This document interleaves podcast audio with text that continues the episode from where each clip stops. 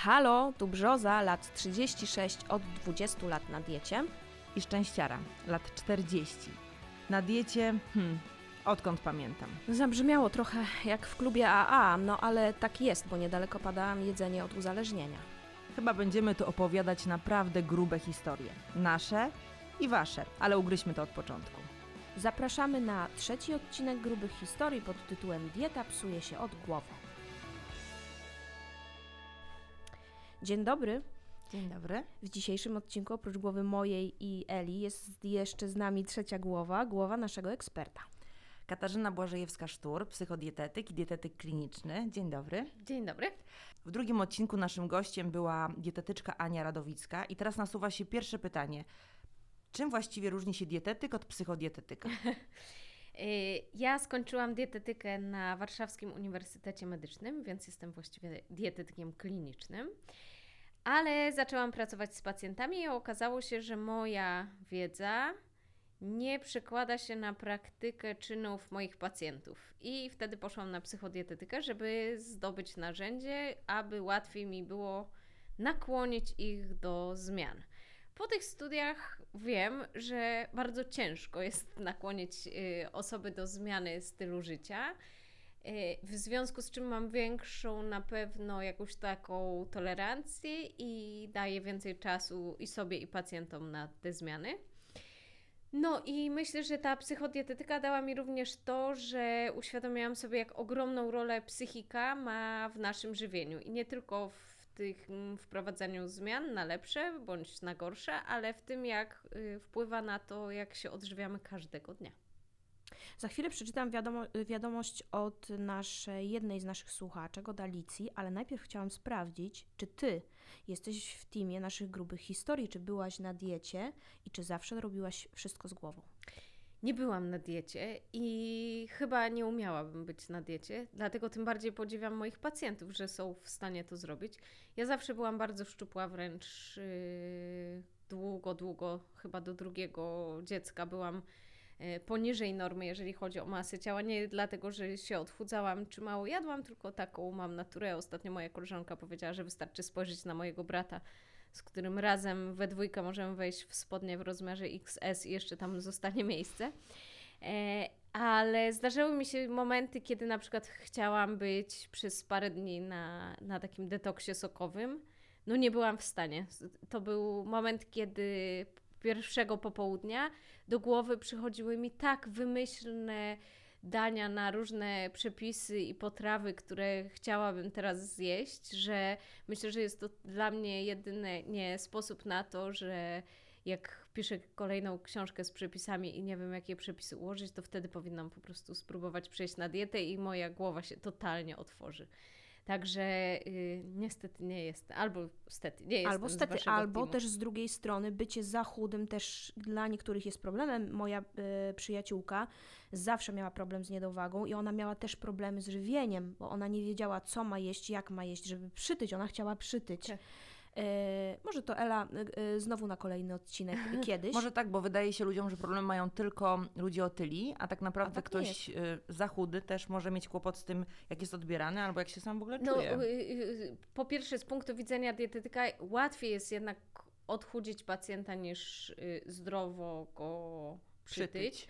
Ale jako osoba szczupła powiem, że rzeczywiście dotyka nas też taki body shaming, który jest często bagatelizowany, no bo nikt nie będzie sobie myślał, że niestosowne, znaczy mało kto myśli o tym, że niestosowne jest, jak podchodzi do mnie jakiś facet obcy, bierze mnie na ręce i mówi, o, chciałem sprawdzić, jak jesteś lekka, no kurde, nie traktuje się tak dorosłych. Nieraz, nie traktuje się tak dorosłych kobiet. Także... Ela, to my mamy to szczęście, że nikt nie chciał nas podnosić. Nie, nigdy nie miałam takiej sytuacji, żeby ktoś do mnie podbiegł i chciał mnie nagle podnieść, ale to mi się zdarzało nieraz. Albo tam, nie wiem, dotykanie nadgarstka i mierzenie, czy da się objąć palcami zamkniętymi, czy nie. Także rzeczywiście szczupłość jest... Ja lubię moją szczupłość, ale oczywiście rodzi to też różne postawy społeczne, dlatego tym bardziej uważam, że nie należy oceniać ludzi, nie należy przykładać wagi do tego, jak ktoś wygląda, bo kurka wodna, no nie wiecie, dlaczego ktoś jest szczupły, dlaczego ktoś jest otyły i dajmy na luz sami sobie, ale dajmy też na luz innym. I wracając do wiadomości od Alicji, Alicja ma takie pytanie. Od czego zacząć pracę nad sobą w kwestii żywienia, mając za sobą problemy z niedowagą, a teraz nagłym wzrostem wagi? To, co mnie paraliżuje, to to, że przytyję bardziej, mimo że mieszczę się w normie, ale już zaczęłam na przykład łykać tabletki typu fast burn i niestety nie jem śniadań. Nie mogę sobie przestawić tego w głowie. Z drugiej strony boję się wpaść w pułapkę i doprowadzić się do zaburzeń odżywiania. No bardzo dobrze, że masz tego świadomość, Alicjo. Bo to już jest pierwszy krok do zadbania o siebie. Alicja dopisała mi później w wiadomości dalej, bo napisała do mnie na Instagramie, że ale na szczęście umówiłam się do dietetyka. Pytanie, czy nie powinna pójść właśnie do psychodietetyka, skoro ta droga jest tak długa i czy my wszystkie, które odchudzamy się całe życie, nie powinniśmy od tego zacząć? No i ja myślę, że dobry dietetyk też będzie w stanie sobie z tym poradzić. Ja tu od razu się zastanawiam, skąd ten nagły wzrost masy ciała, no bo... Rozumiem, że nie stało się to jako efekt pracy nad tym, żeby przybrać na masie troszeczkę, tylko coś tam się wydarzyło, więc oczywiście warto jest zdiagnozować to teraz, a nie jak ta waga jeszcze bardziej przesunie się w górę. No, psychodietetyk jest kimś, kto pomaga w sposób taki może bardziej miękki, mniej zadaniowy.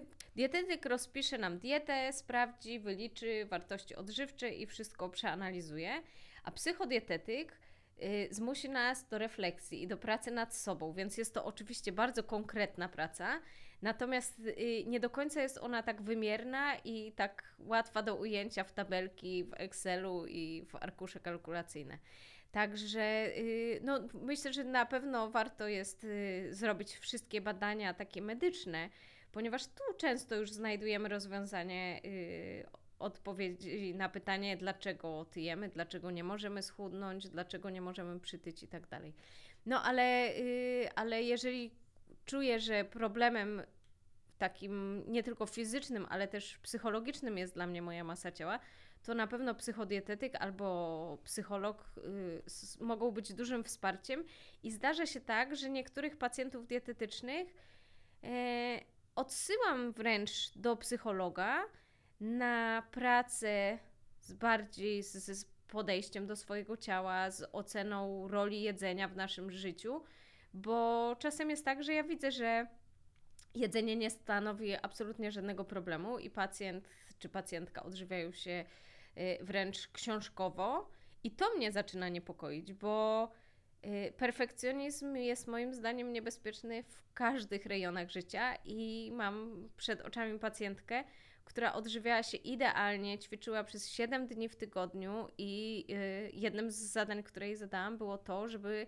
robiła sobie jeden dzień w tygodniu przerwy od tych ćwiczeń i dla niej to było niepojęte, że przecież ona się tak zmuszała do tego, żeby ćwiczyć codziennie i nagle jej dietetyk mówi, że ma mniej ćwiczyć, albo dietetyk mówi, że pacjent ma więcej jeść i budzi to absolutne przerażenie na twarzy tych pacjentów i tutaj oni mogą zaufać mojemu autorytetowi medycznemu czy dietetycznemu, ale jednak jeżeli ich głowa dalej będzie blokowała i oni będą mówili sobie, że mniej jeść to znaczy lepiej, no to trudno im będzie zaufać moim zaleceniom i jeść więcej.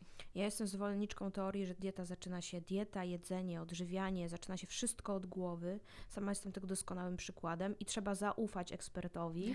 Dziewczyny, wierzcie mi, że jedzenie, tylko jedzenie regularne i jedzenie dobrych rzeczy, wartościowych rzeczy może nam pomóc schudnąć, nie na odwrót. Więc idziemy po rozum do głowy, idziemy do psychodietetyka po radę. Jeszcze chciałam tylko wtrącić, że jeżeli ktoś nie słuchał drugiego odcinka, tam Ania wyraźnie powiedziała, że wręcz niejedzenie prowadzi do tycia, dlatego że ten tłuszcz się odkłada. Tak. A jeżeli jesteśmy przy odżywianiu, to napisałaś, Kasiu, felieton o odżywianiu mózgu i powiedz jak to, co jemy, wpływa na naszą głowę i czy w ogóle wpływa?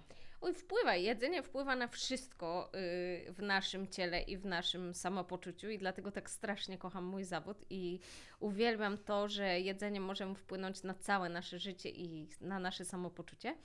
No i przechodząc do odżywiania mózgu, musimy sobie to rozgraniczyć jakby na dwa tematy. Jedno to jest sensu stricte odżywienie mózgu, to znaczy mózg potrzebuje glukozy, żeby dobrze funkcjonować. Jeżeli nie jemy węglowodanów złożonych, które są źródłem glukozy, która tak powoli się uwalnia do naszej krwi, no to nasz mózg zażąda najszybszego źródła energii i glukozy, czyli po prostu obsesyjnie zaczniemy myśleć o czymś słodkim.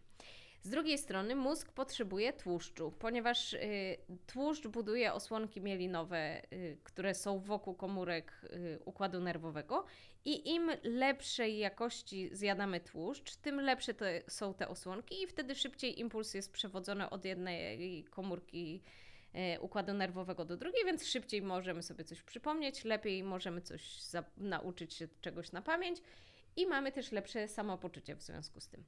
Dobre tłuszcze to są orzechy, pestki, nasiona, oleje roślinne, awokado i ryby. Tłuszcze rybie, te tłuszcze omega-3 są jak najbardziej wskazane i zalecane nam wszystkim. Nie tylko ze względu na układ nerwowy, ale też są dobre na odporność, działają przeciwzapalnie, więc jak najbardziej warto je stosować. A druga gałąź odżywiania mózgu to jest prawidłowe odżywienie naszych jelit, ponieważ o jelitach mówimy, że jest to nasz drugi mózg i jakbyśmy rozprasowali całe jelita i wszystkie kostki jelitowe, które się w nich znajdują, to mniej więcej osiągniemy, podobno, trudno mi jest to sobie wyobrazić, ale przyjmuję to na wiarę, powierzchnię mniej więcej boiska do piłki nożnej. I na całych tych jelitach, na każdym jego kawałeczku przyklejone są bakterie. I mogą to być tak zwane dobre bakterie albo złe bakterie. I one żyją na zasadzie konkurencji, które mają więcej jedzenia, te się szybciej rozmnażają i jest ich więcej. Jeżeli my się odżywiamy zdrowo, to znaczy jemy dużo warzyw i owoców, jemy pełnoziarniste produkty zbożowe, czyli razowy chleb, brązowy ryż, razowy makaron i różnego rodzaju kasze, to odżywiamy te dobre bakterie i one tam wtedy mogą się rozwijać. Jeszcze bardzo ważne są rośliny strączkowe. A jeżeli my nie jemy tych produktów, tylko jemy na przykład przetworzoną żywność, białą mąkę i cukier, no to rozwijają się złe bakterie i one produkują różne substancje, które przenikają przez ścianę naszych jelit do krwiobiegu i trafiają do mózgu i są to m.in. substancje neurotoksyczne, więc im gorzej się odżywiamy, tym również mamy gorsze samopoczucie, ponieważ nasz mózg zostaje zniszczony wręcz i zalany falą szkodliwych dla nas różnych substancji chemicznych i neuroprzekaźników. Jelita, kolejny odcinek, Ela coś czuje. Nie, to jest bardzo ciekawy temat, bez dna wiedza o jelitach i to, że ludzie sobie kompletnie nie zdają sprawy, jakie to jest ważne, bo w sumie jakoś tak się o tym nie mówi. Tak. Przynajmniej wobec, ale to jest też ciekawe to, co powiedziałaś, że bo jak ktoś je na przykład złe rzeczy, to myśli pewnie tylko sobie w głowie o tym, że albo że będzie na przykład tyć tylko, a to oznacza, że może też mieć później stany takie, nie wiem, smutku, może nawet zahaczające o depresyjne, że to nie jest tylko kwestia jakiejś jego sytuacji życiowej, ale też jedzenia. Ja dzisiaj rano słyszałam taką audycję radiową, w której pani opowiadała o terapii śmiechem i powiedziała bardzo fajnie to porównała do kostek czekolady. Godzina śmiechu dla mózgu daje tyle samo, ile 20 000 kostek czekolady, czy 2000 kostek czekolady, nie pamiętam ile tysięcy, w każdym razie bardzo dużo, na pewno byśmy tyle nie zjadły, więc dziewczyny, śmiejmy się zamiast jeść słodycze. Zdecydowanie. Aczkolwiek będąc przy diecie dla mózgu, gorzka czekolada w ilości między 20 a 30 gram dziennie to jest taka dopuszczalna i nawet zalecana porcja, która jest dobra dla naszego. A ta gorzka czekolada, ona jest zawsze na sklepowych półkach w różnych wartościach procentowych. 80, która jest najlepsza? 70, 80, nawet 90. Im więcej tego kakao, tym jest to zdecydowanie dla nas lepsze.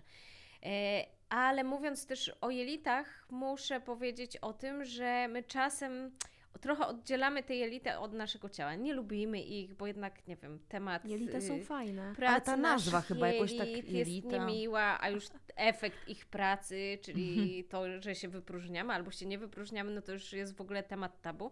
A jeżeli my się będziemy zdrowo odżywiać, to będziemy się też dobrze wypróżniać, a wiem doskonale, że jest to problem wielu, wielu, wielu kobiet. Zresztą nie tylko kobiet w naszym kraju. I...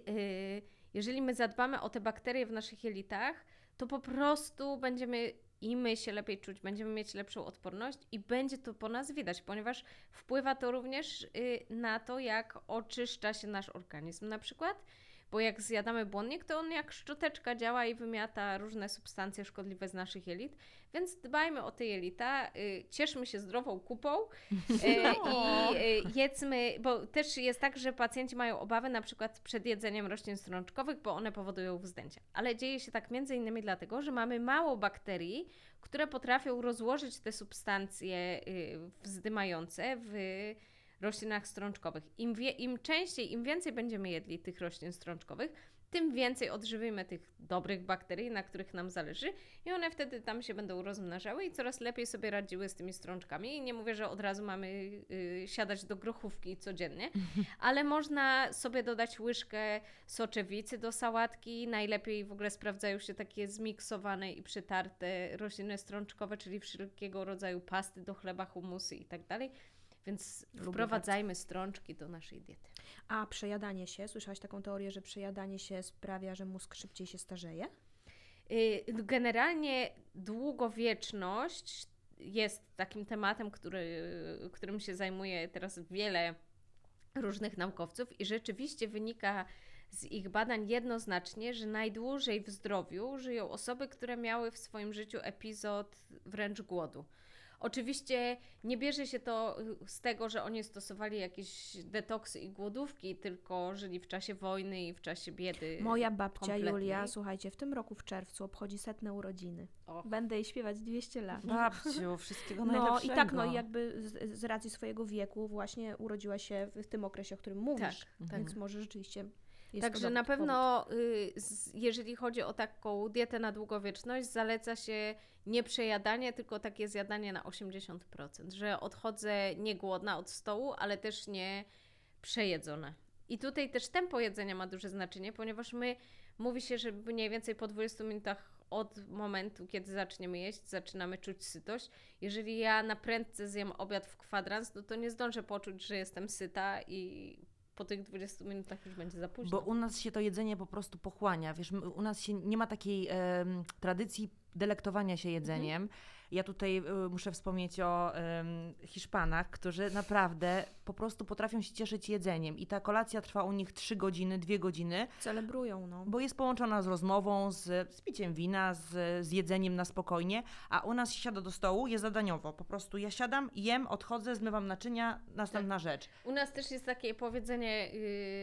Kto wolno je, ten wolno pracuje, więc jakby nie należy wręcz ale rzeczywiście wolno głupie. Jeść, no bo to świadczy o tym, że wolno pracujesz. Absolutnie się z tym nie zgadzam. Rzeczywiście, jeżeli my będziemy celebrować te posiłki, to też będziemy przyjmować to jedzenie w zupełnie innym nastroju. I mimo, że nie spotkałam się z badaniami naukowymi, które mówią o tym, że jeżeli zjemy coś z uśmiechem, a nie ze skrzywioną miną, to wpłynie lepiej na nasz organizm, ale jakoś tak organicznie czuję, że jednak ma to wpływ na to, jak my się czujemy i jak my funkcjonujemy. I na pewno stres chociażby, związany z tym, że muszę teraz szybko zjeść i macham tą łyżką i nie zdążę pogryźć, powoduje, że gorzej trawimy, no bo sam proces gryzienia i żucia jest niezwykle istotny. Właśnie w drugim odcinku podcastu mówiłyście o tym, żeby przerzuć 40 razy. Dieta fletcherizm. Tak, może nie aż tak, no nie ale jeżeli chyba tego. Zjem, nie wiem, w całości brukselkę ją połknę po prostu, no to właściwie nic z niej nie skorzystam, no bo gryzienie jest pierwszym etapem procesu trawienia. Tak. Im dłużej gryzę i mieszam ze śliną, tym łatwiej potem w dalszej części przewodu pokarmowego jest strawić po prostu. Czyli w sumie jedząc tak szybko, to można zjeść wszystko. W sensie nie ma znaczenia wtedy, co jesz. Tak, no, dokładnie. Połkniesz wszystko. Dokładnie. Okay. Podobnie jest z nierobieniem przerw między posiłkami. Bo nasz przewód pokarmowy musi trochę odpocząć między jednym posiłkiem a drugim, ale też potrzebuje czasu na strawienie. Jeżeli ja włożę do żołądka sobie sałatkę i mój żołądek zacznie ją trawić, po 2,5 godzinie ta sałatka trafi do jelit, gdzie jest zupełnie inne środowisko chemiczne i zupełnie enzymy działają i trawienie następuje dalej. I jeżeli ja zrobię tę przerwę 3-godzinną między jednym posiłkiem a drugim, to wszystko się strawi jak należy. Ale jeżeli ja po 1,5 godziny od tej sałatki zjem nawet zdrową kanapkę z razowym pieczywem, to ta kanapka wymiesza się z tą sałatką. Żołądek wie, że od momentu jak zjadł tę sałatkę, tam po 2 godzinach mniej więcej powinna być ona już nadtrawiona i powinna iść do jelit. A jeżeli to się zmieszało z czymś niestrawionym jeszcze, no to to wszystko trafia dalej do jelit. De facto nic nie jest dobrze strawione, co więcej, fermentuje i my się wtedy źle czujemy i te jelita nam puchną nie wiadomo dlaczego i mamy duży brzuch, a wcale tak dużo nie zjadamy. Ktoś kiedyś to porównał do wrzucania brudnych rzeczy w trakcie programu prania. Więc dobrze jest zrobić przerwę między jednym posiłkiem a drugim, żeby to strawić, bo nawet jeżeli my będziemy jeść właśnie najzdrowsze, najwartościowsze rzeczy, no to jak tego nie strawimy, to potem trawienie to jest takie dzielenie na mniejsze cząsteczki tego, co zjadamy. Więc jeżeli my tego nie strawimy w odpowiedni sposób, to nie będziemy w stanie wyciągnąć magnezu, fosforu i witaminy B12 z tego, co zjedliśmy. Przypomnijmy jeszcze, bo to z naszego poprzedniego odcinka, jak długie powinny być te przerwy i że te przerwy powinny być wprowadzone raz na całe życie, nie na chwilę, na czas diety w ogóle. Zamienimy dzisiaj to słowo dieta na jakieś inne, będziemy się po prostu zdrowo odżywiać. Ale bo mówisz o 3, ja na przykład jem co 4 i to jest dla mnie okej. I przypuszczam, że powiesz mi teraz, że zależy, po prostu każdy powinien dostosować to do siebie. Tak, to jest bardzo wysoki poziom samoświadomości, jeżeli wiesz, że lepiej się czujesz jedząc co 4 godziny, nie co 3 godziny. Generalnie większość społeczeństwa powinna jeść co 3 godziny, ale mniej więcej 20% z nas ma nieco inny metabolizm i lepiej się czuje z dłuższymi przerwami.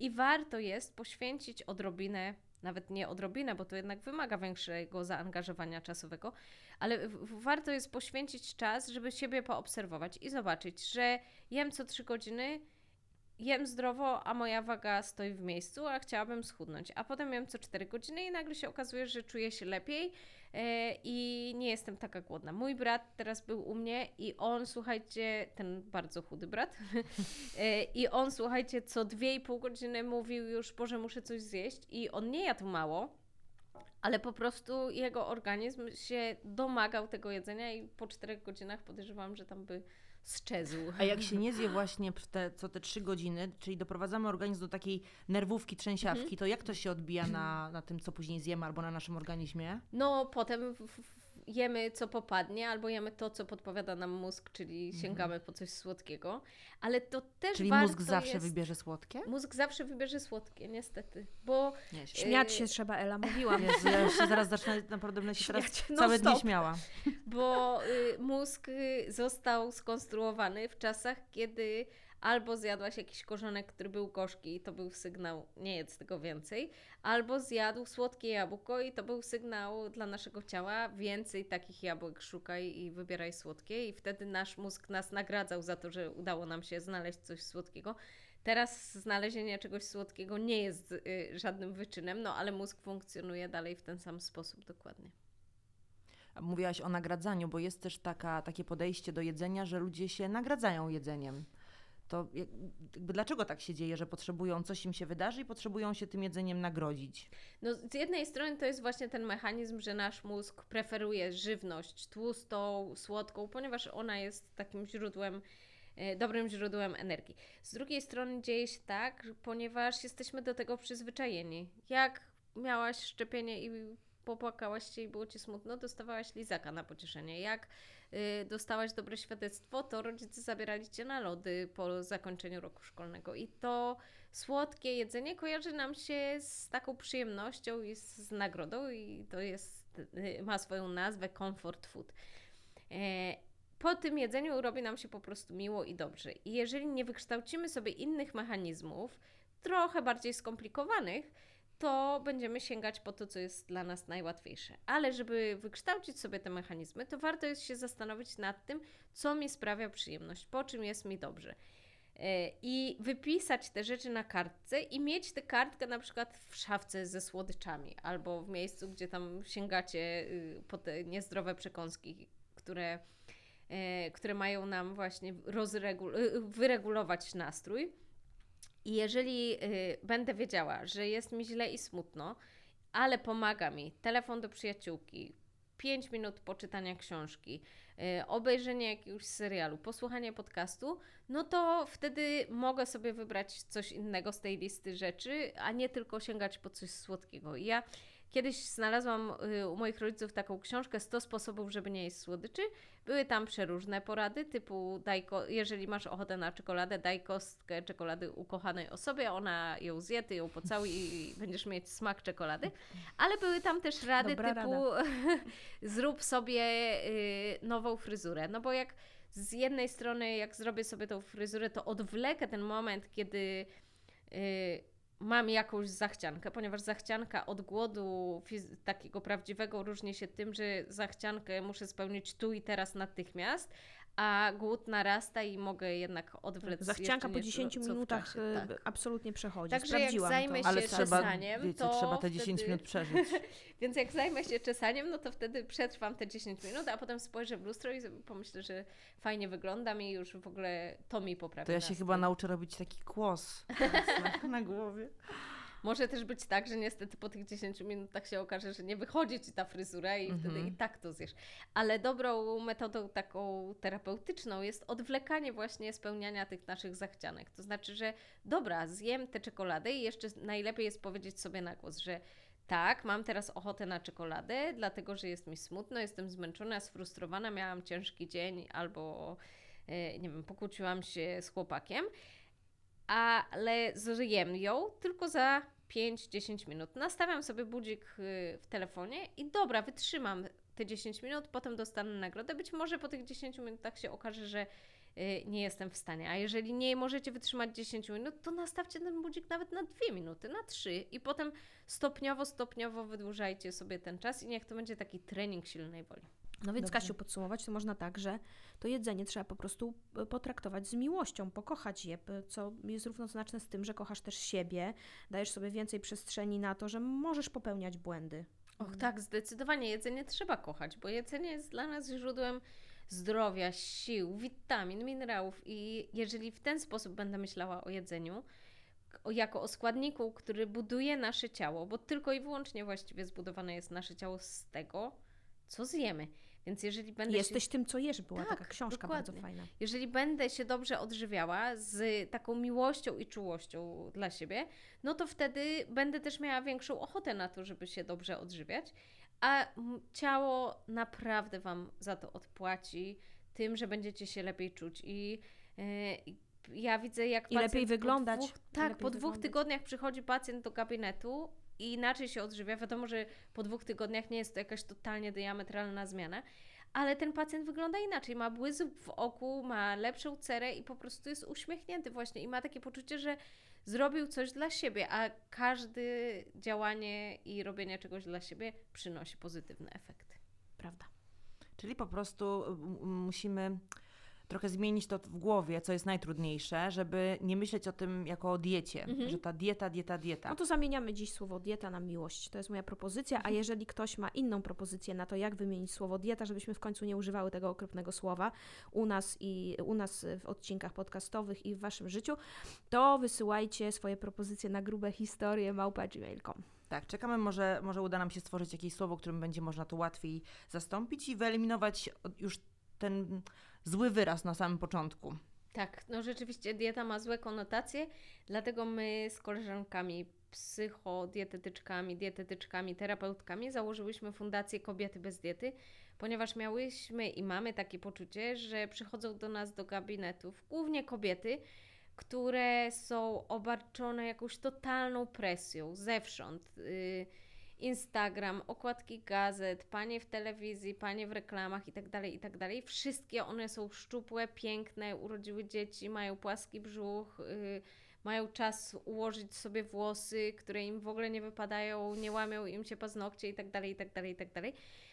I my chciałybyśmy to robić i ćwiczymy i staramy się zdrowo odżywiać, ale potem zastanawiamy się przy lodówce w sklepie, czy kupić kiełki brokuła, czy kupić kiełki rzeżuchy, czy może kupić kiełki szpinaku i jesteśmy tak rozwalone tym pytaniem i tą presją, która na nas ciąży, że w ogóle odchodzimy bez tych kiełków albo nawet je weźmiemy, ale one tam będą leżały w lodówce i nie wiemy co wziąć, więc jeżeli my sobie trochę odpuścimy i pomyślimy o tym jedzeniu jako źródle mocy i siły dla nas, pokochamy je i pomyślimy, że jeżeli zrobię sobie sałatkę i nieważne jakie kiełki tam do niej wrzucę, ale w ogóle, że zrobię tę sałatkę i wrzucę tam jakiekolwiek kiełki, to już i tak będzie super. I jeżeli 80% naszego żywienia będzie wspaniałe i będziemy jadły właśnie razowy chleb, i dodawały sobie tam dużo warzyw do tego i jadły jajka od ekologicznych kur, to i tak będzie super i każdemu się zdarzy zjeść czekoladę, eklerkę, tort albo chipsy i to nie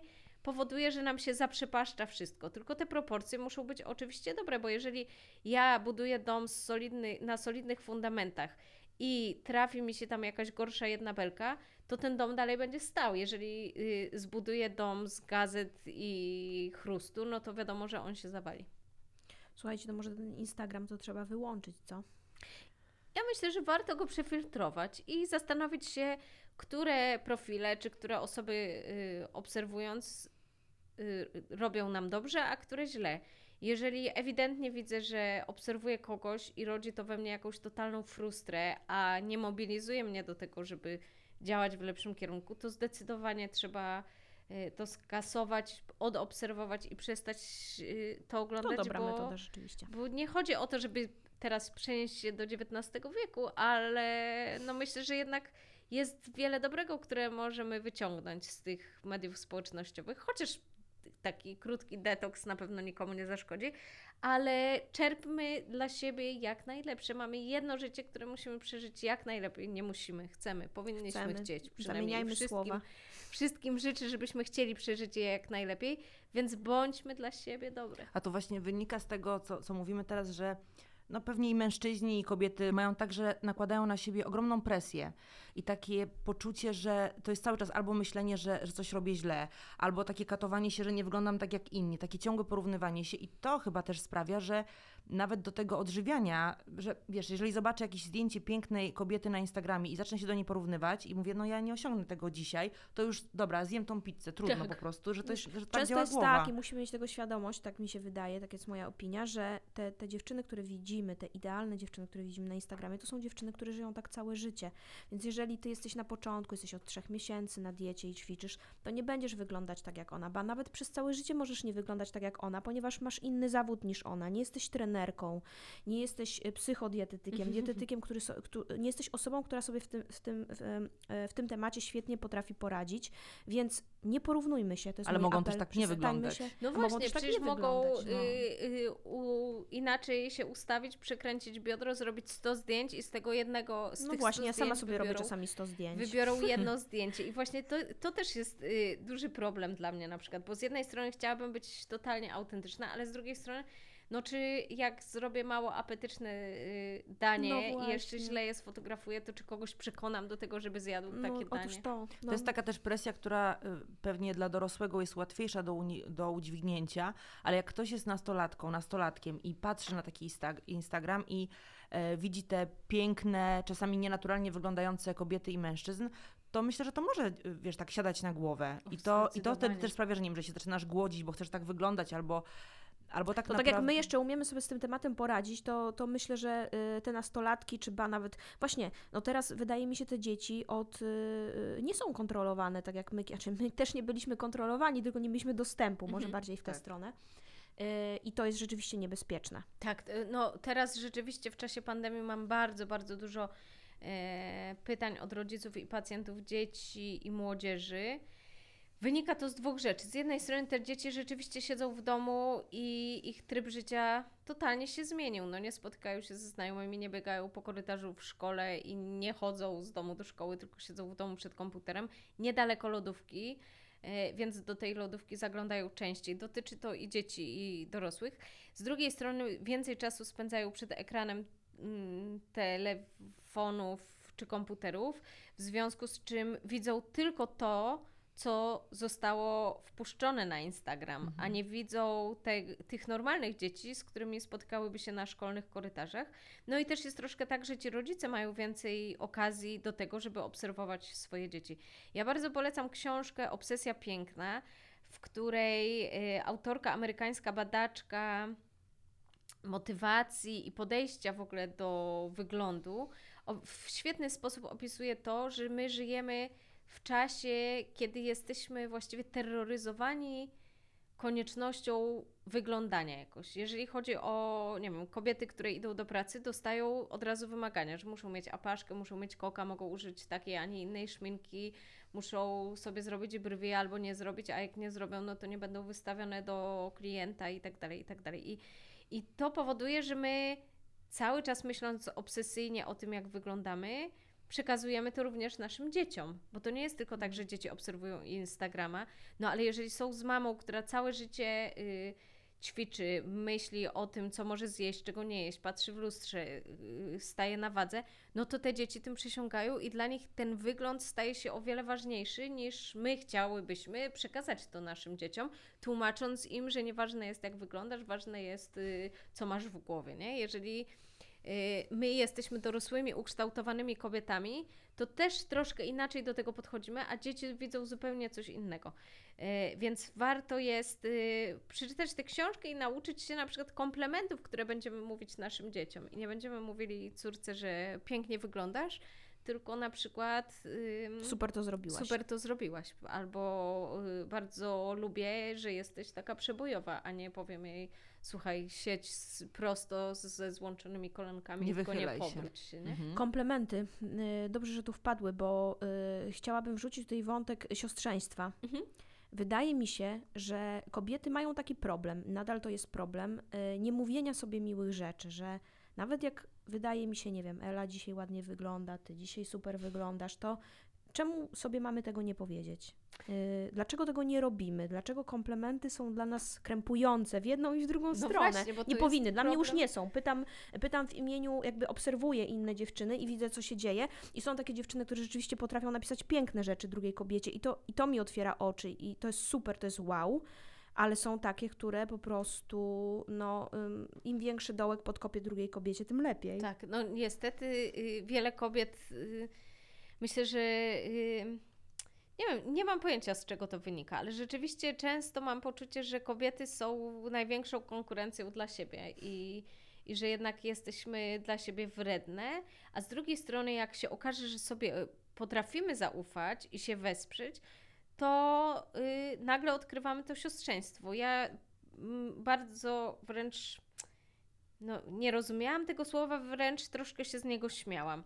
Aż założyłyśmy tę naszą fundację, w której postanowiłyśmy tylko działać zawodowo, w ogóle nie wchodzić na tematy prywatne, co się oczywiście nie udało, no bo się spotkałyśmy, jedna się rozwodziła, druga miała inną sprawę w sądzie, trzecia walczyła o opiekę nad dziećmi i jakoś tak to wychodziło, że musiałyśmy wspomnieć o tych naszych sytuacjach prywatnych i nagle się okazało, że dajemy sobie totalne wsparcie.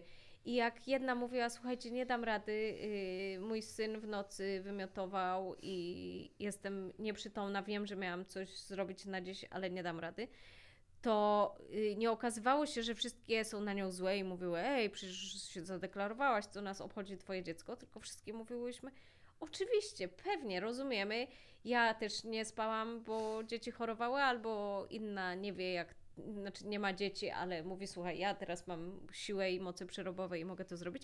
I nagle się okazywało, że jesteśmy dla siebie totalnym wsparciem i myślę, że to jest niesamowite w tym siostrzeństwie, że to jest takie trochę rzucenie się w czyjeś ramiona i trzeba się odważyć, bo nie wiesz, czy ten ktoś cię złapie, czy nie. I oczywiście może się zdarzyć, że ten ktoś cię nie złapie, może się zdarzyć tak, że on chciałby cię złapać, tylko nie wie, że ty lecisz, nie? I warto uprzedzić o tym. Ale jak już poczujesz ten luz, że poleciałaś i ktoś cię złapał, no to jest niesamowite uczucie. Czyli to chodzi o to, żeby się po prostu wspierać, a nie odkryje Ameryki nikt, kto powie drugiej osobie, wiesz co, źle wyglądasz. Bo ja myślę, że każdy, jeżeli ma jakiś gorszy dzień, dokładnie, to wie to sam. Wie. Nie potrzebuje tego, żeby druga osoba mu to mówiła. To jest mój apel, mówmy sobie miłe rzeczy. Mhm. Jakby mówmy sobie, że jesteśmy wystarczające, każda z nas jest inna i to się nigdy nie zmieni, tak będzie zawsze, a utrudnianie sobie i mówienie, nie no ona, albo mówienie jej za jej plecami, że no ona to przytyła. Ale nawet mówienie jej wprost, ale żeby schudła. Wprost, no to myślę, ale po co? Ale po co? Myślę, że ona o tym wie. O Boże, naprawdę, słuchajcie, oglądałam ostatnio taki bardzo wzruszający film z okazji Światowego Dnia Otyłości. Tam jest, bohaterką tego filmu jest otyła kobieta, która mówi z OFU, jestem twoją żoną, siostrą, matką, sąsiadką.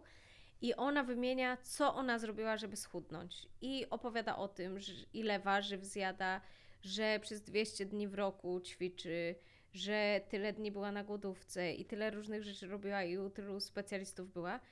I to mnie tak wzrusza i budzi taki mój szacunek. I wiem to również z gabinetu, z historii różnych kobiet, że otyłość to nie jest czyjś wybór, czy to nie jest lenistwo. Otyłość nie bierze się z tego, że ktoś tylko i wyłącznie leży na kanapie, je i w ogóle się nie rusza, bo otyłość jest chorobą, która ma ponad 100 różnych powodów, dla których się pojawia. Mogą to być zaburzenia hormonalne, mogą to być czynniki genetyczne, czynniki epigenetyczne, to znaczy, że mama w ciąży w zły sposób się odżywiała na przykład i to wpłynęło na to, że dany gen się uruchomił w dziecku albo się nie uruchomił. To są również czynniki właśnie psychologiczne, demograficzne, kulturowe, ekonomiczne, więc absolutnie nie możemy tutaj mówić komuś, że jest gruby i żeby schudł, tym bardziej, że z całą pewnością daje sobie uciąć wszystkie kończyny za to, że osoba otyła wie, że jest otyła i myśli o tym nieustająco właściwie. I jest piętnowana też w społeczeństwie. Więc nie trzeba absolutnie jej mówić, że ej stara, chyba przytyłaś, weź się za siebie. Myślę, że taka osoba robi sobie wtedy totalną presję na siebie, plus wyznacza sobie bardzo nierealne cele. Mhm.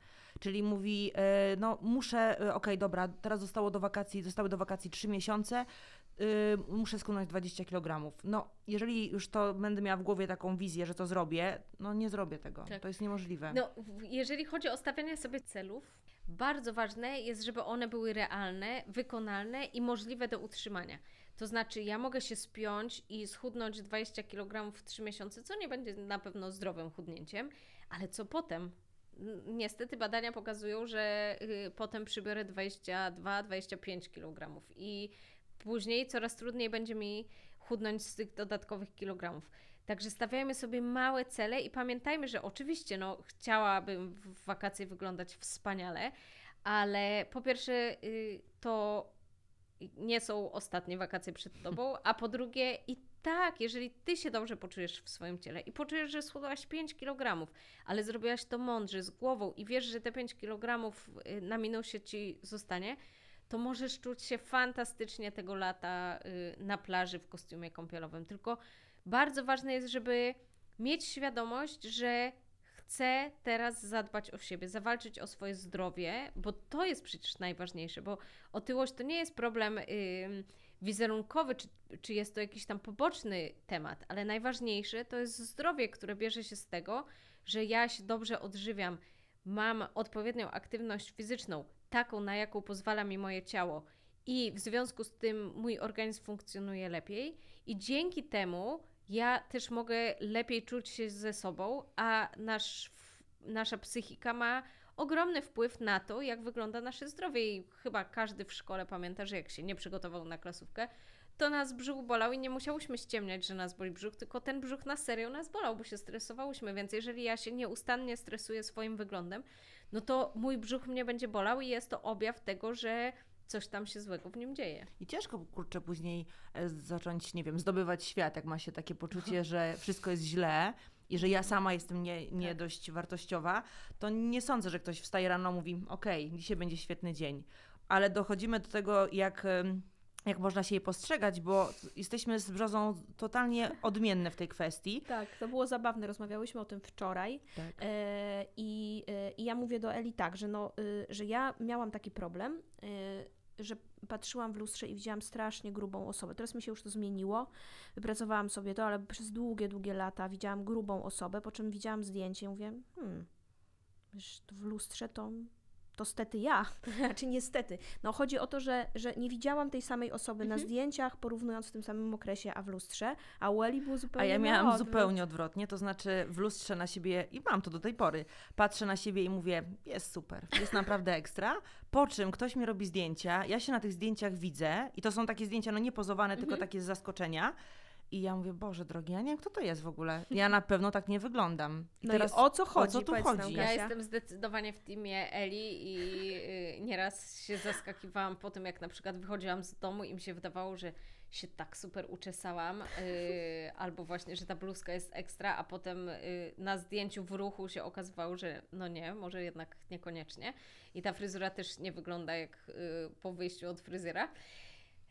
Na pewno jest to lepsze podejście, ale generalnie zaburzenia obrazu widzenia naszego ciała są bardzo popularne i dotyczą wielu z nas i bardzo trudno jest ustawić ten balans, to znaczy, żebyśmy widziały siebie w lustrze, na zdjęciach, tak jak widzą nas inni, czy jak jest w rzeczywistości. I myślę, że wymaga to pracy i warto jest tę pracę wykonać, szczególnie jeżeli te zaburzenia widzenia nas samych wpływają na nasze samopoczucie i funkcjonowanie. Bo jeżeli ja przez cały czas myślę o tym, jak powinnam się posadzić, czy na pewno mi tam grzywka nie spada w złą stronę, albo czy bluzka nie leży źle na brzuchu, no to nie będę mogła w 100% zająć się teraz rozmową z Wami i myśleniem o tym, co mam w głowie, tylko będę 20, 40 czy 60% swojej uwagi poświęcała temu,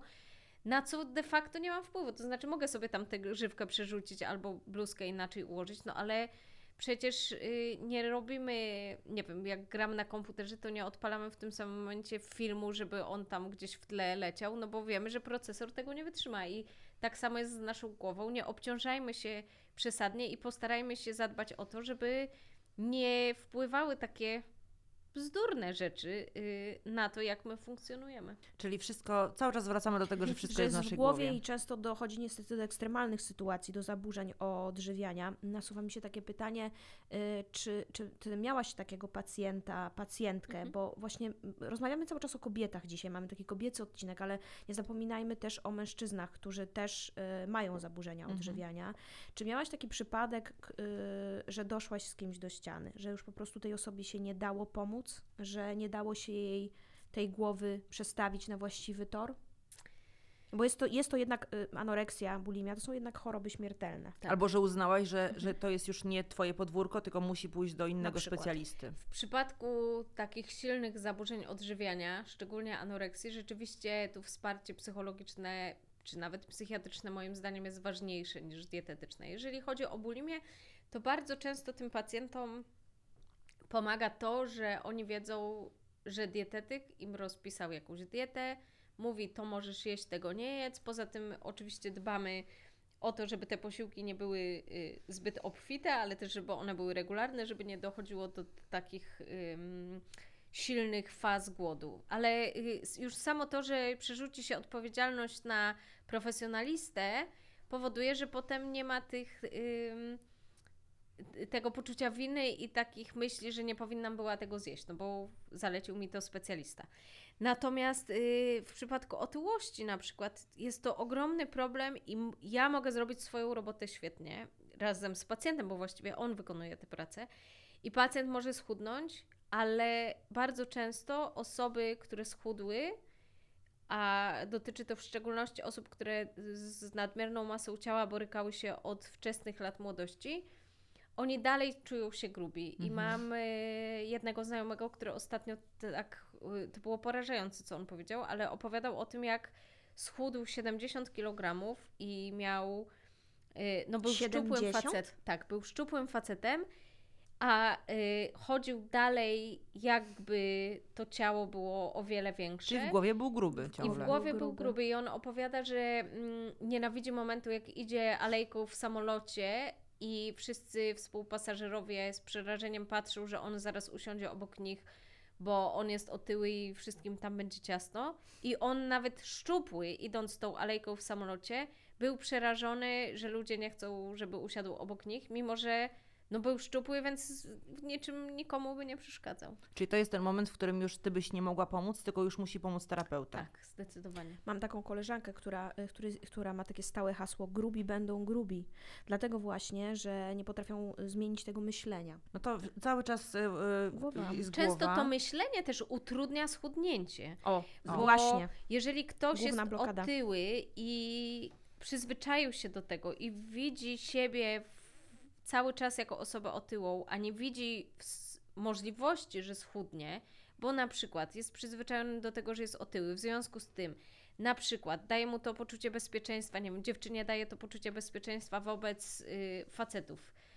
Najczęściej związane jest to z jakimś totalnie traumatycznym czy przykrym doświadczeniem, że na przykład dziewczynka była molestowana, zaczyna jeść, żeby stracić ten powab, który przyciągnął tego obrzydliwego faceta do niej. I potem ta otyłość jest taką zbroją trochę dla niej. I nagle to się staje problemem i to nie chodzi o to, co ona je, tylko o to, że ona nie wyobraża sobie siebie szczupłej. Poza tym często też jest tak, że odchudzanie, bycie na diecie, myślenie o tym, co jemy, jest sposobem na zajęcie naszych myśli. I osoby, które na przykład przechodzą operacje bariatryczne, czyli operacje zmniejszania żołądka, kiedy nagle muszą ograniczyć się do jedzenia posiłków wielkości, tam pojemności filiżanki, a do tej pory oni przez większość czasu w ciągu dnia albo jedli, albo myśleli o jedzeniu, myśleli o tym, czego nie zjedzą, no bo przecież to nie chodzi o to, że oni cały czas chcą jeść, tylko wręcz przeciwnie, sobie często wiele razy odmawiają różnych rzeczy, ale nagle to jedzenie musi zejść na drugi plan, to znaczy oni muszą robić coś zupełnie innego, żeby nie myśleć nieustannie o jedzeniu i to jest duży problem, że ci pacjenci popadają w depresję, ponieważ dotąd cały czas myśleli o tym, że są na diecie, że będą na diecie, że byli na diecie, że chcą coś zjeść albo że nie powinni tego zjeść, a nagle ten temat powinien zostać zmarginalizowany. I to jest najzdrowsze podejście do jedzenia, że jedzenie zaspokaja nam tylko i wyłącznie funkcje fizjologiczne i jemy po to, żeby nie być głodnym, żeby odżywić swój organizm i powinna to być jedyna, wyłączna funkcja jedzenia. Ważnym wątkiem jest też zajadanie stresu, bo to jest bardzo, bardzo powszechna rzecz, że ludzie, no to pewnie chodzi o emocje, no to też jakoś nie odkrywam Ameryki, jak już mówiłam, ale 80% światowej populacji zajada stres, a tylko 20% przestaje jeść w stresie. 80%. Takie statystyki znalazłam. No ja byłabym w tych 80, ja zdecydowanie no myślę, że ja też. Tak, myślę, że ja też. No, ja mam różnie, zależy z czego wynika ten stres, ale rzeczywiście tak jest i obserwujemy to teraz w związku z pandemią. Światowa Organizacja Zdrowia szacuje, że każdy z nas przytył średnio 2 kg w ciągu ostatniego roku. I oczywiście są osoby, które schudły, są osoby, które przytyły więcej, ale żyjemy przez ostatni rok w permanentnym stresie. To tak jakbyśmy miały, nie wiem, jakiś tam młotek zawieszany nad głową, który zaraz nas może rąbnąć, a nie wiemy, kiedy się to wydarzy, więc jesteśmy w ciągłym niepokoju i rzeczywiście zajadamy ten stres. Jedno to jest oczywiście to, że mamy znacznie mniej ruchu, no bo się dużo mniej ruszamy, ponieważ nie wychodzimy do pracy, rzadziej chodzimy do sklepu, nie chodzimy już w żadne inne miejsca typu kino, teatr i tak dalej. Ale też jesteśmy bliżej lodówki, no i jest to zupełnie naturalne, że jak przechodzę obok tej lodówki czy tej szafeczki, no to tam do niej zajrzę, no bo mi się troszkę nudzi, a może teraz jak widzę tę śliwkę, to ją zjem, a bardzo często to się dzieje zupełnie nieuświadomienie i to o czym powiedziałaś, że w stresie my jemy, dzieje się często tak, że my w ogóle nie wiemy, że my jemy. To znaczy, że cały czas podjadamy. Odbywa zupełnie, totalnie kompulsywnie i ja jestem poddenerwowana i robię różne rzeczy, żeby mi było lepiej. Tak samo jak jest, nie wiem, z obgryzaniem paznokci, skórek przy palcach i tak dalej. Przecież nie robimy tego ze świadomością, że o dobra, teraz pogryzę te skórki i znowu będzie mi leciała krew. No tylko robię to zupełnie nieświadomie i dopiero jak mi ta krew poleci albo mnie zaboli, to zdaję sobie z tego sprawę i tak samo jest z jedzeniem. A są jakieś techniki, żeby przestać myśleć o jedzeniu? Żeby to tak Cię nie napędzało cały dzień?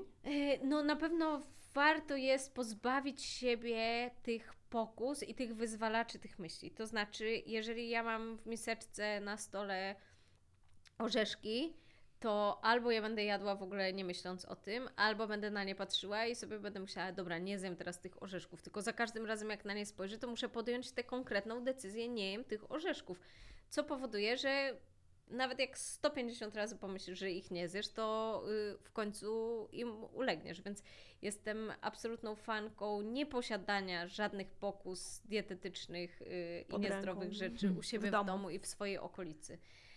Dlatego uważam, że powinniśmy mieć w domu wyłącznie zdrowe rzeczy, bo jeżeli najdzie mnie ochota właśnie na orzeszki, chipsy, czekoladę czy coś tam innego, to będę musiała wstać, wyjść z domu, pójść do sklepu, raz, że spalę część kalorii, które potem zjem, a z drugiej strony być może się okaże, że właśnie wcale tego nie muszę zrobić, nie? No i oczywiście takie postanawianie sobie, że, bo jeżeli ja postanowię sobie, że w ogóle nie jem słodyczy, to jest gwarantowane, że ja non stop będę myślała o tych słodyczach. To w ogóle błagam Was, nie róbcie tego. Ale jeżeli sobie pomyślę, dobra, mogę 2 razy w tygodniu zjeść coś słodkiego, to wtedy jak pomyślę o tych słodyczach, to wtedy powiem sobie, a w środę, dobra, to zjem to w środę. Czyli nie pozbawiamy siebie tej przyjemności, tylko ustalamy sobie coś, umawiamy się ze sobą i jak mi się zdarzy, że we wtorek, nie wiem, ktoś ma imieniny albo cokolwiek tam się wydarzy i ja zjem jednak to coś słodkiego, to sobie myślę, dobra, no to nie zjem jutro po prostu, a nie biczuję się i nie mam poczucia winy, bo najgorsze, co możemy sobie zrobić, to robić poczucie winy, bo to obniża nasz nastrój, co z kolei powoduje, że trudniej jest nam sobie radzić z całym życiem, między innymi z tym, żeby odmawiać sobie kolejnych pokus. Tak. Pokus przyjemności też, bo to jest dla nas przyjemność, więc przyjemności są wskazane, dziewczyny, od czasu do czasu. Ja nawiązując do tej Twojej, do tego zdania o pandemii, że ludzie przytyli, ja na przykład odwróciłam to. Mhm. To znaczy wiedziałam, co się ze mną stanie, kiedy będę zamknięta w domu, i stwierdziłam, że chcę mieć jakąś kontrolę, nie przesadną nad tym, i zaczęłam ćwiczyć, ustawiłam sobie dietę i ja na przykład schudłam podczas pandemii. Więc to jest kwestia tego, na co ustawimy głowę. Ale znowu to jest głowę. Bardzo dojrzałe, co mówisz, że miałaś tego świadomość i jeżeli my sobie pomyślimy, że rzeczywiście żyjemy teraz w cholernie trudnym czasie i że mamy prawo do tego, żeby było nam źle i że możemy żyć w tym poczuciu lęku i zagrożenia, które będzie trwało nie wiadomo ile jeszcze, albo przejąć kontrolę i postanowić, że nie wyjdę z tej pieczary naszego domu za pół roku, za rok, kiedykolwiek nam, bo nie wiemy, kiedy to się skończy, dziewczyny. Nie czekajcie na lato 2022. Bo to jest też hasło, które często słyszę od pacjentek, że jak schudnę, to pójdę na basen, jak schudnę, to sobie kupię dobre ubrania, jak schudnę, to zmienię pracę. No nie, teraz żyjecie tu i teraz i nie czekajcie ze zmianami na coś innego. Jeżeli jesteście otyłe i chcecie schudnąć, to nie czekajcie z kupieniem sobie jednej sukienki, jak schudniecie 20 kg, tylko tę jedną sukienkę chociaż teraz sobie kupcie, bo jak będziecie ładnie ubrane i będziecie się dobrze czuły, to będzie Wam milej i weselej chudnąć i dbać o siebie. A bardzo złudne i takie niebezpieczne jest takie karanie swojego ciała, nienawidzenie go, oddzielanie się od niego i obwinianie tego ciała za to, że nam coś nie wychodzi w życiu, bo ja wiem, że to jest, to co ja mówię jest okrutne i łatwo mi jest teraz to powiedzieć, ale wprowadzić w życie nie jest tak łatwo, ale jeżeli ja zaakceptuję moje ciało i uznam, że z tym ciałem przejdę przez całe życie i to ciało jest wspaniałe, bo pozwoliło mi urodzić dzieci, bo pozwala mi chodzić i funkcjonować każdego dnia. Jeżeli docenię to, że je mam i pomyślę, że z taką troską o nie chcę zadbać, oderzyć stawom, żeby te stawy mogły i całe ciało mogło lepiej funkcjonować, to jest to zupełnie inna motywacja, niż jak sobie pomyślę, że nienawidzę Cię ciało, nie dotknę Cię, nie spojrzę na Ciebie w lustrze, nie posmaruję Ciebie balsamem, tylko schudnij najpierw, a potem będziemy współpracować, no to do niczego dobrego niestety nie doprowadzi. Mówiłaś, Kasiu, o tym, żeby dbać o siebie, żeby kupić sobie sukienkę, żeby tak trochę to ciało się poczuło lepiej. No dobra, a taka metoda, że kupujesz sobie ubrania 2 rozmiary za małe. Ja przyznaję się szczerze, że miałam w swojej szafie M-ki, również S-ki. Nie, oczywiście też nie założyłam już nigdy tych ubrań. A sprzedałaś? Bo może kupię. Nie, chyba później sukcesywnie wszystkie rozdawałam, oddawałam, okay. Natomiast miałam to takie nierealne poczucie, że jak już schudnę, no to nie wiecie, tam nagle będę nosiła M-kę, tylko na bank S-ka. I jak wiesz, czy to jest też jakaś mechanizm, jakaś technika, którą stosuje nasza głowa? No ja nie wiem, czy to jest dobre rozwiązanie, bo raczej może to powodować u Ciebie, że za każdym razem jak spojrzysz na to ubranie, to nie jest to motywacja, tylko jest to wyrzut sumienia. Jeszcze nie wejdę w tę eskę. Nie, to bardziej ja mam z tym tak, że mnie to trochę, muszę przyznać, że bawi i rozwala na upadki. Co ja czułam w tym sklepie? Że ja uznałam, że ledwo mi to przechodzi przez głowę, ale że tam za tydzień, dwa to będzie okej.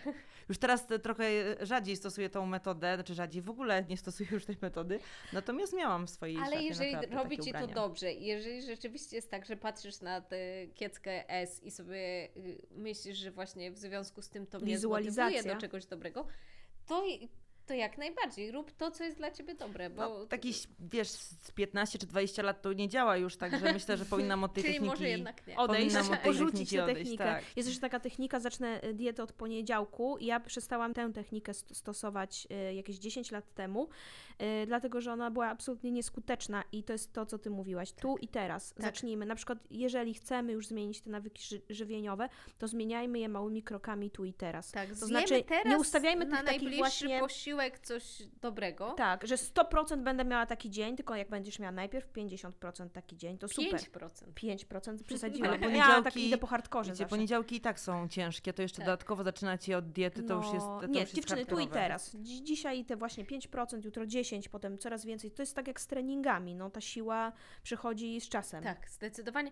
No i też jeżeli ja będę planowała sobie małe cele i zrealizuję ten mały cel, to ja będę miała poczucie sukcesu, satysfakcji i będzie mi się chciało więcej. Jeżeli za cel sobie postawię coś ogromnego i zrobię nawet 95% z tego, to i tak mam poczucie frustracji, że nie osiągnęłam tego mojego celu, więc róbmy sobie po jednej rzeczy dziennie. Na początek naprawdę niech to będzie to, że zadbamy o zjedzenie śniadania, albo niech to będzie to, że wypiję 1,5-2 litra wody w ciągu dnia. I to jest i tak nauczenie się picia wody, to jest praca na miesiące, na tygodnie i na miesiące. No ja nie umiem tego do tej pory. Mimo tego, że odchudzam się całe życie, to nie umiem pić wody tak, jak powinnam. Albo piję za dużo, albo teraz mam taki na przykład czas, że w ogóle nie mogę się przemóc z wodą. A ja uwielbiam wodę, piję ją w dużych ilościach. No i nie wyobrażam sobie nie pić. Ale to jest mój nawyk, bo ja w sumie tak mam od kilkunastu lat też, że po prostu piję wodę. Tak, czyli to jest kwestia nawyku, Ela. A wolałabyś, Ela, wodę... Znaczy, nie smakuje Ci ta woda, ale czego byś się napiła? Nie mam tego takiego odruchu. Nie mam takiego odruchu, że wiesz, że sięgam po prostu po wodę, że piję w ciągu dnia kawę, herbatę i to jest dla mnie naturalne, ale woda nie jest takim moim pierwszym wyborem. Poza tym czuję też, że nie odczuwam takiego pragnienia. To napijmy się teraz. Po łyczku. Dobrze. Po łyczku. O, i już się czuję zdrowsza. Tak.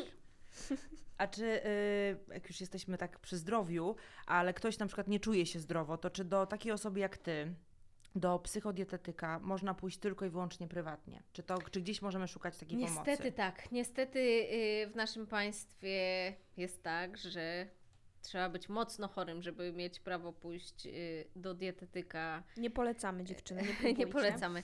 W ramach NFZ-u i też nie są to jakoś hojnie rozdawane wizyty. Jest to zadziwiające. Amerykanie jakiś czas temu wyliczyli, że na $1 wydanego na promocję zdrowia i odchudzanie można zaoszczędzić $4. No, jest to czysty zysk. Ale niestety jeszcze daleko, daleko przed nami.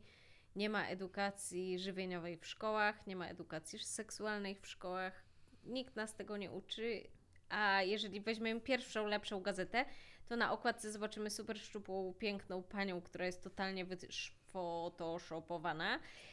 W środku znajdziemy przepis na jakąś jedyną i wyłącznie w tym miesiącu działającą dietę odchudzającą, która jest totalnie opresyjna wobec ciała. Znajdziemy przykłady tam kilkunastu ćwiczeń, które będą fantastycznie robiły na nasze ciało. Znajdziemy przykłady ubrań, w które powinnyśmy się ubrać, już nie powiem za ile te ubrania, ale też w nierealnych rozmiarach. A na końcu znajdziemy przepis na tort makowy i bezę Pawlowa. I można oszaleć. Żyjemy w tym właśnie totalnie mogąc oszaleć, a pomiędzy są jeszcze reklamy suplementów na odchudzanie i ostatnio z moim przyjacielem trafiliśmy na jakąś reklamę gdzieś preparatu odchudzającego. I mój przyjaciel mówi, dlaczego ty nie krzyczysz wszędzie, że to nie działa, to jest kasa wydana w błoto, niech ludzie wydają tę kasę na to, żeby sobie kupić coś, co albo lubią na i co sprawi im przyjemność, właśnie. Albo na psychodietetyka. Tak. i że te balsamy odchudzające i te suplementy diety nie działają. Aczkolwiek mogą być tylko uzupełnieniem niektóre, wiadomo. Mogą być, aczkolwiek oczywiście są preparaty leczące otyłość i są preparaty, które mogą nam w tym pomóc, natomiast są to leki, które przepisze nam lekarz, endokrynolog albo lekarz zajmujący się leczeniem otyłości, ale to nie są preparaty, które my kupimy przy kasie, w sklepie, w supermarkecie czy nawet w aptece. No szkoda, że w polskiej szkole rzeczywiście nie ma ani edukacji seksualnej, ani nauki o dietetyce, bo myślę, że gdybyśmy z Elą miały taką wiedzę, to nie powstawałby dzisiaj ten podcast. To szkoda. No a ty nie wykonywałabyś swojego zawodu, więc szkoda. Ale nie, już całkiem poważnie uważam, że dzieci powinny być tego uczone, bo jakby powielają błędy rodziców i ja też się martwię nawet o swoją córkę, o niej myślę, że mówiłaś o tej presji, że jeżeli ona widzi, że ja ćwiczę, tak? No jakby jest obecna, stoi obok. Często co innego jest, jak widzisz, że ćwiczysz, to jest jak najbardziej dobre i ona wtedy będzie miała nawyk ćwiczenia. No, ale jak będzie cię oglądała przed lustrem, jak ty stoisz i mówisz, znowu nie wyglądam tak, jakbym chciała, to ona wtedy ma poczucie, że ten wygląd jest taki super ważny, nie? Bo jak najbardziej wciąganie dzieci do kuchni, do wspólnego gotowania, jedzenie z dziećmi i mówienie im, że to jest zdrowe, a to jest niezdrowe, czy wspólne ćwiczenie i aktywność fizyczna, czy nawet jak dzieci nie ćwiczą, ale widzą, że my ćwiczymy, to jest jak najbardziej dobre, no bo nie nauczymy dzieci, tłumacząc im, że ważna jest aktywność fizyczna, jak my to robimy siedząc przed telewizorem. I nawet ostatnio rozmawiałam z moją sąsiadką, z którą poszłam na ćwiczenia na siłownię i ona mówi, Boże, ja muszę wziąć tu moją córkę, bo jeszcze, o ile mi zdarza się ćwiczyć w domu i moi synowie to widzą, czasem ze mną ćwiczą, czasem jak robię deskę, to tam na mnie usiądą i nie ci z tej deski, ale oni to widzą, a Ela robi ona ćwiczy tylko tak mówiła. W klubie. W związku z czym jej córka de facto nie widzi jej ćwiczącej i ona sobie uświadomiła, że co z tego, że mówi tej córce, że dobrze jest ćwiczyć i mówi nawet jej, że ćwiczy, no ale to dziecko w ogóle tego nie widzi, więc to, że lepiej, ćwiczysz przy dziecku, to jest super. Okay. Ćwiczenia, ale też i ćwiczenia takie, no, będziemy ciągle do tego wracać, żeby poprawić jakość swojej głowy, bo później jak się tego nie zrobi, to trzeba będzie skorzystać z terapii, co nie jest w ogóle złe. To ja będę pierwszą, która będzie namawiała ludzi na to, żeby poszli na terapię, jeżeli czują, że ta głowa idzie w jakimś innym kierunku, tak. Bo można sobie też tą głową trochę naprostować to, jak się czujemy. Myślę, że to, że ja dzisiaj tutaj siedzę, jest wynikiem tego, że dałam sobie tą głowę naprostować, że mogę spokojnie mówić o tym, jak się czuję, jak wyglądam, co powinnam w sobie zmienić. I to jest super, bo każdemu zdarzają się trudniejsze momenty, jakiś słabszy dzień, dołek, czy że nie wiemy, jak z tego wyjść. Albo też po prostu, no nie wiem, no nie chudniemy i może trzeba będzie pójść do lekarza. To jest też kolejny odcinek. Zdecydowanie ja uważam, że terapia i wsparcie psychologiczne to jest coś, co jest najlepszą inwestycją, jaką możemy zrobić, bo jak nam cieknie kran, to się nie zastanawiam, czy wezwać hydraulika, czy nie, czy to jest wstyd, czy nie, no tylko to robimy po prostu. A jeżeli jest cokolwiek w naszej głowie, co nas ogranicza, a każdy to ma i praca nad sobą dotyczy każdego. Teraz sobie pomyślałam, że nie praca, że to nie jest dobre słowo, tylko nie wiem, jakie jest lepsze, ale takie ćwiczenie, dbanie o siebie no. Jest czymś, co musimy robić przez całe życie. I to nie jest tak, że jak dziecko nakarmimy w pierwszym roku życia, to potem je puszczamy wolno i ono samo sobie poluje, no tylko przez całe życie będziemy karmili to dziecko. Jak ono skończy 30 lat i do nas przyjedzie, to też przygotujemy pewnie jakieś słoiki dla niego. I tak samo jest z nami, musimy się o siebie troszczyć przez całe życie. No nasze ciało się nie zmieni, jeżeli nie zmieni się nasze myślenie, taka jest puenta dzisiejszego spotkania. My teraz z Elą czytamy książkę Natalii de Barbaro, Czułą przewodniczkę i ona mówi tam bardzo ważne zdanie, żeby zamienić słowo muszę na chcę, żeby traktować siebie z większą czułością i chociaż to nie jest książka o dietach, ale jest o kobietach, jest o tym, żeby traktować siebie z większą czułością, więc my dzisiaj chyba możemy to każdemu polecić. Tak, zdecydowanie tak. Chociaż wczoraj rozmawiałam z moim mężem, który opowiadał tam, że musi i ja mówię, ale zmień to, nie muszę, chcę, a on mówi, ale ja muszę iść do pracy i wcale mi się nie chce, więc nie zawsze to pasuje, ale... No i że to znaczy, że mężczyźni mogą sobie pozwolić na muszę. Ja zachęcam do chcę. Tak. No ja też myślę w kontekście rozmów o pacjentach i powiedziałaś, Elu, o tym, że rozmawiałeś, że rozmawiamy o kobietach, a nie o facetach. Przychodzi do mnie mężczyzna do gabinetu, to jest prosta sprawa. Facet jak przyjdzie do dietetyka, to chce schudnąć, on już w głowie sobie to przerobił, przychodzi, prosi o narzędzia, dostaje te narzędzia i on to po prostu robi. Jeżeli chodzi o kobietę, to przychodzi kobieta i mówi, ale ja nie wiem jak to będzie u teściowej na imieninach, a jak koleżanka z biura ma imieniny, to co mam zrobić? A tak. Bo w ogóle to w przyszłą środę Wielkanoc to coś, się zbliża, zbliża się Wielkanoc i już mamy 100 000 wymówek. I oczywiście, że w życiu każdego z nas jest Wielkanoc, no ale jeżeli ja przez cały rok jem dobrze, to też nie zasiądę do tego stołu wielkanocnego i nie objem się po pachy, nie wstając od niego.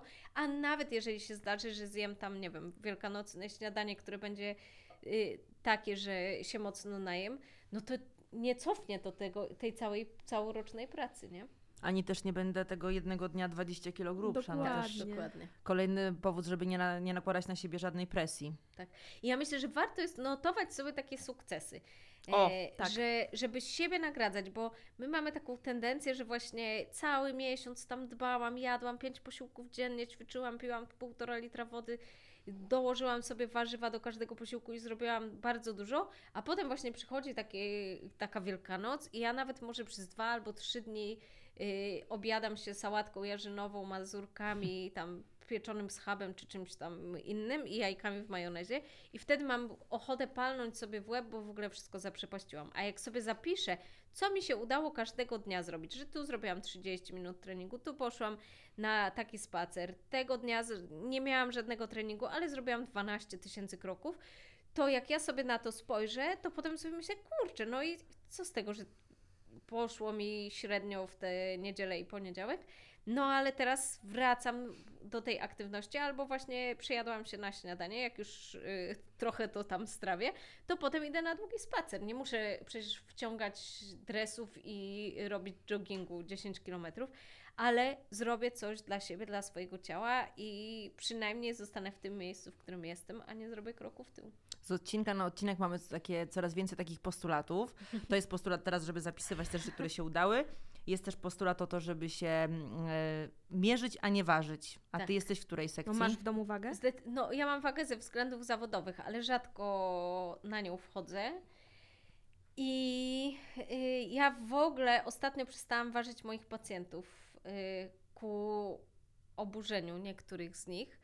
Ale rzeczywiście mam takie poczucie, że to nie jest najważniejsze, bo na przykład można zacząć właśnie ćwiczyć, zdrowo się odżywiać i ta waga nie drgnie, co powoduje totalną frustrację wśród pacjentów, a to wynika z tego, że wzrosła im zawartość tkanki mięśniowej w ciele, mięśnie są cięższe niż tkanka tłuszczowa i oni po prostu czują się wściekli i sfrustrowani, że tyle pracy włożyli, już im się nie chce tego robić. A o wiele lepiej jest zobaczyć na przykład na spodniach, że one się zrobiły luźniejsze, albo skóra, zmienił się kolor, odcień skóry i jej zabarwienie i to już wystarczy, że właśnie ja z uwagą spojrzę w lustro i zobaczę, że ta skóra nie jest taka blada, sino-niebiesko-zielona, tylko ona się robi taka trochę pomarańczowa i to już jest objaw tego, że moje ciało się troszkę zmieniło i my nie widzimy, co się dzieje z naszymi nerkami, wątrobą i śledzioną, ale możemy być pewni, że jeżeli i skóra się poprawiła, no to poprawiły się te narządy wewnętrzne i one wtedy będą lepiej funkcjonowały i właśnie nerki i wątroba będą lepiej czyściły nasz organizm i detoksykowały go i nie musimy już wtedy przychodzić na żadne detoksy restrykcyjne, posty itd. Ja na przykład po 3 miesiącach treningów przytyłam kilogram, a mam po 5 centymetrów mniej w obwodach. No właśnie. Także polecam. Czyli a jeszcze kobiety mają też tak, że w zależności od dnia cyklu możemy ważyć inaczej, możemy mieć różnice w wadze kilku kilogramów. No i jak ja wejdę na wagę i zobaczę, że przytyłam 4 kg w porównaniu z przedwczoraj, to czy mi się będzie chciało teraz coś robić? Nie, no sobie pomyślę, że już w ogóle kładę się brzuchem do góry. No ja przed miesiączką mam 3 kg na plusie. No. Myślę, że nie tylko ja. Tak. Czyli mierzymy się, a nie ważymy. Ale topienie ważanny, tak, odbędzie się, Ela będzie topić swoją wagę, zrobimy wydarzenie na Facebooku. Wspaniały pomysł. No to co? Kochajmy się, wymieniajmy słowo dieta na miłość, jesteśmy na miłości. stosujemy miłość. Tak. I bądźmy bez diety, kobiety bez diety. Kobiety zapraszają. Bez diety, właśnie. Znajdziecie nas na Instagramie jako Halo Brzoza przez 2L Halo Brzoza i Ela Ciarkowska. I Kasiu, ciebie jak? Kach Błażejewska, dietetyk. Możecie też spisać do nas maile na grubehistorie@gmail.com, bo to jest 3. odcinek, ale przed nami jeszcze kilka odcinków i będziecie mogli też zadawać pytania kolejnym ekspertom. I co? No albo może dzisiaj sobie odpuśćmy. Dzisiaj sobie zrobimy jedyną możliwą głodówkę, jaką możemy zrobić, czyli nie zaglądamy do internetu, nie szukajcie nas, nie piszcie, ale jutro już możecie. Dzisiaj detoks od internetu. Kochajcie się, bądźcie piękne. Jesteście super takie, jak jesteście. A jedzenie ma moc. Smacznego dnia. Aj, smacznego dnia. Pa!